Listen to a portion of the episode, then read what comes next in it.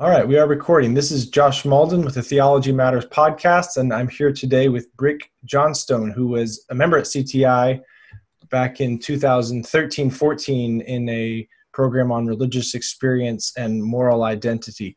Brick, tell the listeners what you're working on these days. Yes, I am currently the Director of Brain Injury Research at the Shepherd Center in Atlanta, Georgia. So I am helping. It's a it's a 158 bed inpatient hospital.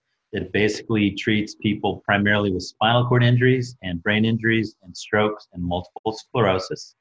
Um, helping the staff develop some research projects to basically identify interventions that improve the outcomes of the patients that we serve. And specifically, based on the work that I did at CTI, we are continuing to look at how uh, the brain creates a sense of self and how that sense of self serves as the neuropsychological mechanism for things like spiritual transcendence and then also moral behaviors like empathy and altruism. So, actually, we've just submitted a proposal to the Templeton Religious Trust to follow patients with brain injury at our hospital longitudinally to see how injury to the right hemisphere of the brain leads to changes in transcendence and moral behaviors. Very interesting. And talk a bit about the project you were working on at CTI and how this work relates to it.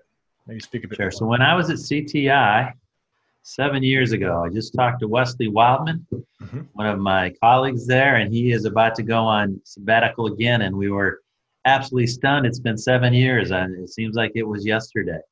Um, the work that uh, I am doing continues to be significantly influenced um, by what I did at CTI. And I think what's really interesting to note is that I am working at a rehab hospital, and the focus um, of such programs is pretty, pretty much on medical disorders and issues.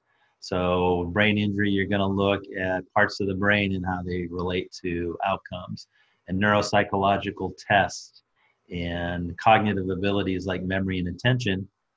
But thank goodness they're allowing us to expand what we traditionally do, to think outside the box, to see how different brain functions are related to things such as spiritual transcendence. So, actually, yesterday I met with the two chaplains at Shepherd and we're going to talk about how we can um, combine some of the research that I have done with some of the interventions that they are doing because uh, it's really quite uh, rewarding to know that a place like Shepherd they acknowledge the importance of spiritual matters to the patients that we serve and that we can look at their medical issues and we can deal with psychological issues like uh, depression and anxiety. But for a lot of our patients uh, primary factors that influence how well they do afterwards are their spiritual beliefs. And some of our um, patients, like those with spinal cord injuries, who can't get around on their own, they are in wheelchairs, they can't drive, many of them. And the research that we have done shows that it's support provided by their fellow congregants that are primary predictors of positive outcomes. So we're looking for a lot of different ways we can use the information we identified at CTI to improve the uh, overall outcomes of the people that we're serving at Shepherd. So you're not only studying how certain aspects of the brain make spiritual experience possible, but also how participation in religious groups and therefore experiences of transcendence can help people cope with difficult issues they're dealing with. Absolutely. So I'd say it's almost a two step process. The first part is we've identified certain parts of the brain, right hemisphere, and certain certain neuropsychological abilities. Uh, the brain integrates all the different sensations and experiences into a sense of self, and how that sense of self can be inhibited or enhanced to lead to like transcendence or empathy. And I think what's important about that, nobody really knows the neuropsychological mechanisms associated with transcendence, and people really haven't figured out what makes you empathetic or altruistic or compassionate. But our research is basically saying this is it. It's this part of the brain that creates a sense of mineness. So, for example, if you are going to be spiritually transcendent or have a transcendent experience, you decrease that sense of self. And that fits with what all the mystics have stated throughout history. And when they have these experiences, it's almost as if there is no self. Conversely, the research that we've done, we thought that empathy was going to be selfless because most virtues are conceptualized as being selfless behaviors. It's not about me, it's about you. But what we're finding is that you have to have intact right hemisphere abilities and an intact sense of self. So I am going to take your experiences and your thoughts and your behaviors and incorporate them into my sense of self. So I make your experiences my experiences. So that's the first part of our research. And the second part, which is probably more important, is how do those behaviors um, and experiences relate to outcomes. And it's really clear that people who are more spiritual have better outcomes. And we're trying to tie that in with like different religious concepts. And a real easy one in Christianity is let go, let God. And it's basically quit focusing on the self, quit focusing on how difficult the situation is for you, and basically say, give it up Hmm. and kind of like rely on your spiritual beliefs, rely on your congregations. Those are the things that are going to help you respond better and have better outcomes. And same with empathy. And I think there's research that's out there that shows that people who are empathetic and compassionate, they're basically happier people. And so, what we're going to try and see is these people with different brain injuries or different disorders if they are able to be empathetic, they have to be other focused in addition to kind of incorporate it into a sense of the self. And we're going to try and see how much the experience of focusing on others leads to personal growth and satisfaction. So, an interesting study that's been done, and I can't remember if it's Case Western or the Cleveland Clinic, their medical staff has focused on empathy and the importance of all medical um, and health providers to be empathetic. Say that is so critical because a lot of people go and see their physicians and they're treated like a disorder. Here's your disorder, here's your blood counts, here's your results. And it's really, it's kind of like you're a, a number and a set of ranges. And what they found is what's as equally, if not important, is how people, how you respond to your patient. So it's like, you tell me your condition, let me understand it I need to look at you in the entire context. I need to make your experience mine. And at Shepherd, so for example, we're looking at the empathy or the behaviors of our staff because we just found something really interesting. Shepherd, compared to other rehab hospitals in the nation, we take people that have much more severe injuries. So people that haven't emerged from being unconscious, or people with spinal cord injuries that are can't move anything below their neck. And as a result, they're hospitalized longer at Shepherd. And a lot of healthcare organizations and insurance companies, that's what they look at is how much does it cost us to treat a patient? How many days are they in the hospital? We have to shorten that. And at Shepherd, we're not looking at that. But what's really interesting is our patients have better outcomes. More of them are able to go home, more of them are able to return to work and you can't say it's because the injuries are less severe. You can't say it's um, related to less psychological problems. What we're thinking that it's related to, it's like the overall, and we'll call the demeanor of the staff, but the commitment of the staff. And basically, um, the idea is that our, our administration, our, our staff, our psychologists, our physicians are truly committed to improving the outcomes of um, the individuals that we serve. So we're going to start looking at staff dispositions as predictors of outcome, which once again goes back to this spiritual nature or this moral nature, um, the ability of our staff to kind of incorporate the experience experiences of our patients into our own experience. That's very amazing and inspiring uh, to see the way in which your academic work has these very on the ground implications for people's lives. I mean, for the outcome, for their ability to live lives and go back to work and you know enjoy uh, satisfying uh, ways of living. One thing you said at the beginning was interesting to me because I initially thought you were saying that, and maybe you were that this sense of self is sort of necessary in order to have experiences of transcendence. And maybe you can talk a bit about what you mean by transcendence, but you're also saying a lot of religious traditions have this idea that in order to sort of flourish or have the the best experience, you have to get rid of the sense of self, and the, the sense of a self is almost an affliction. So there's an interesting kind of uh, tension in a sense there. Yeah, it's really interesting, and it, it it forces us to think in different ways.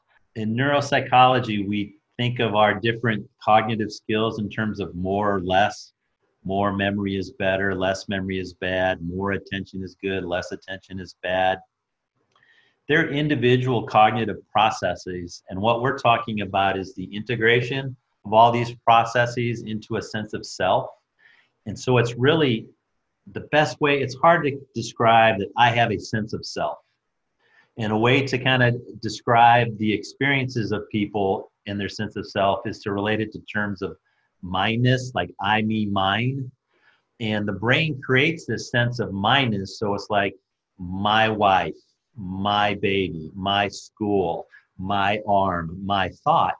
And what's interesting in neuropsychology is we see the, these disorders of the self, and that's what they're called disorders of the self. So there are some people that they have an injury to the right hemisphere of their brain, and they will look at their left arm and they'll de- deny that it's theirs and a way to conceptualize, say, that's not my arm. They lose the sense of mineness.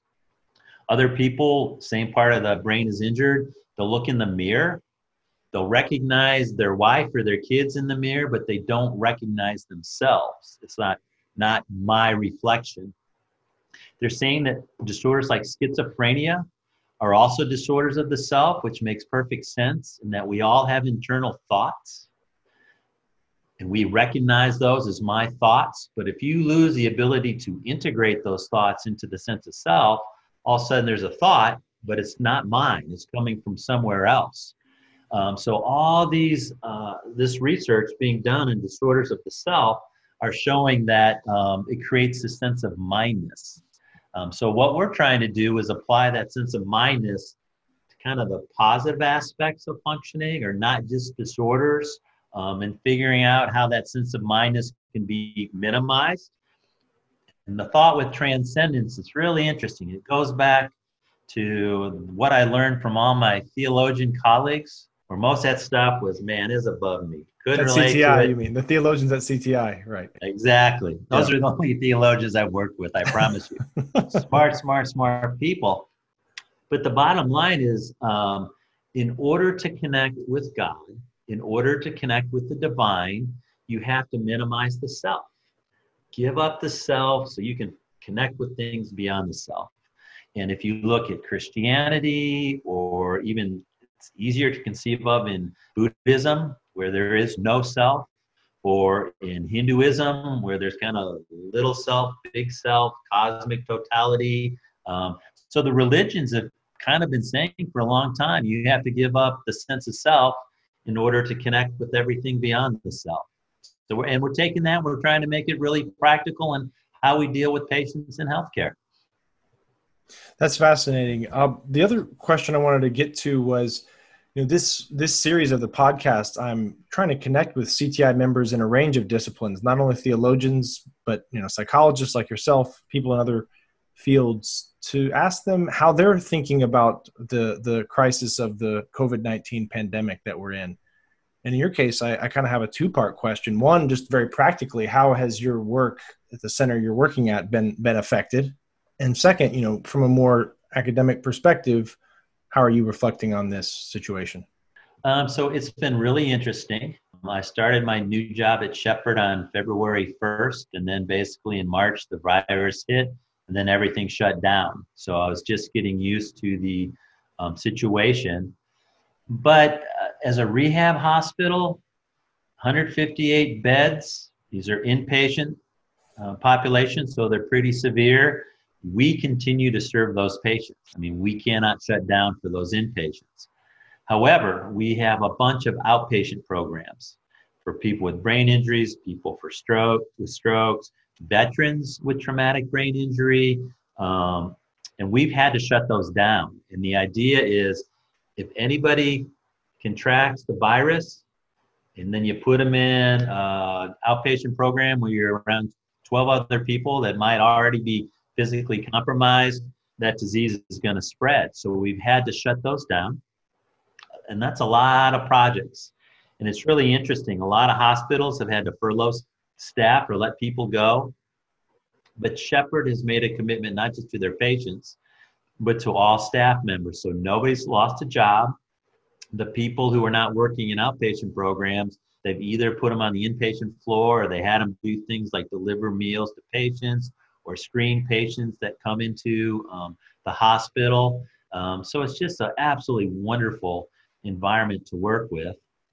To your second part of the question, what's been really interesting in healthcare, I think there's a lot of strong willed people, which can be both good and bad.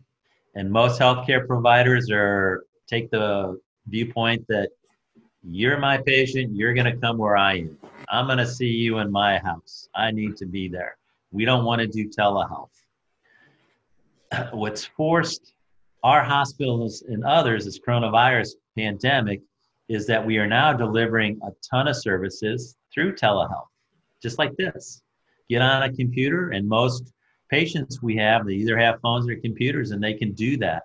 And what we're finding is that it works it's a little bit harder, like just you and I talking and get the volume right and trying to connect, and it's a little harder to read.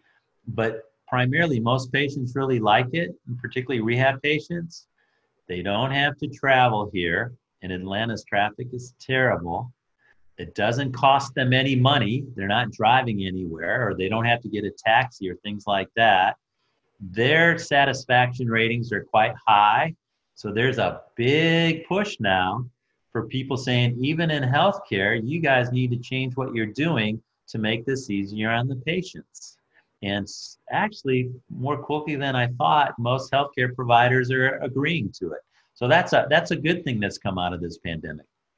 Maybe a last question, just from your kind of psychological uh, perspective, and maybe this is a bit outside of your ordinary area of study. Just curious what you think about social distancing the effect that has on on people, including in their sense of self? Yeah, uh, another really good question, and we've talked about it. I would say we're uh, talking about this with our chaplains recently. So psychologists, we, we deal with psychological disorders, which are kind of individually based, depression, anxiety, behavioral disorders, and they're kind of like individual disorders. Spiritual disorders are more, they're disorders of connection or disconnection where you don't feel connected to God, you don't feel connected to the world, you don't feel connected to other people. A good example are like service members who have engaged in immoral acts or what they perceive to be immoral acts.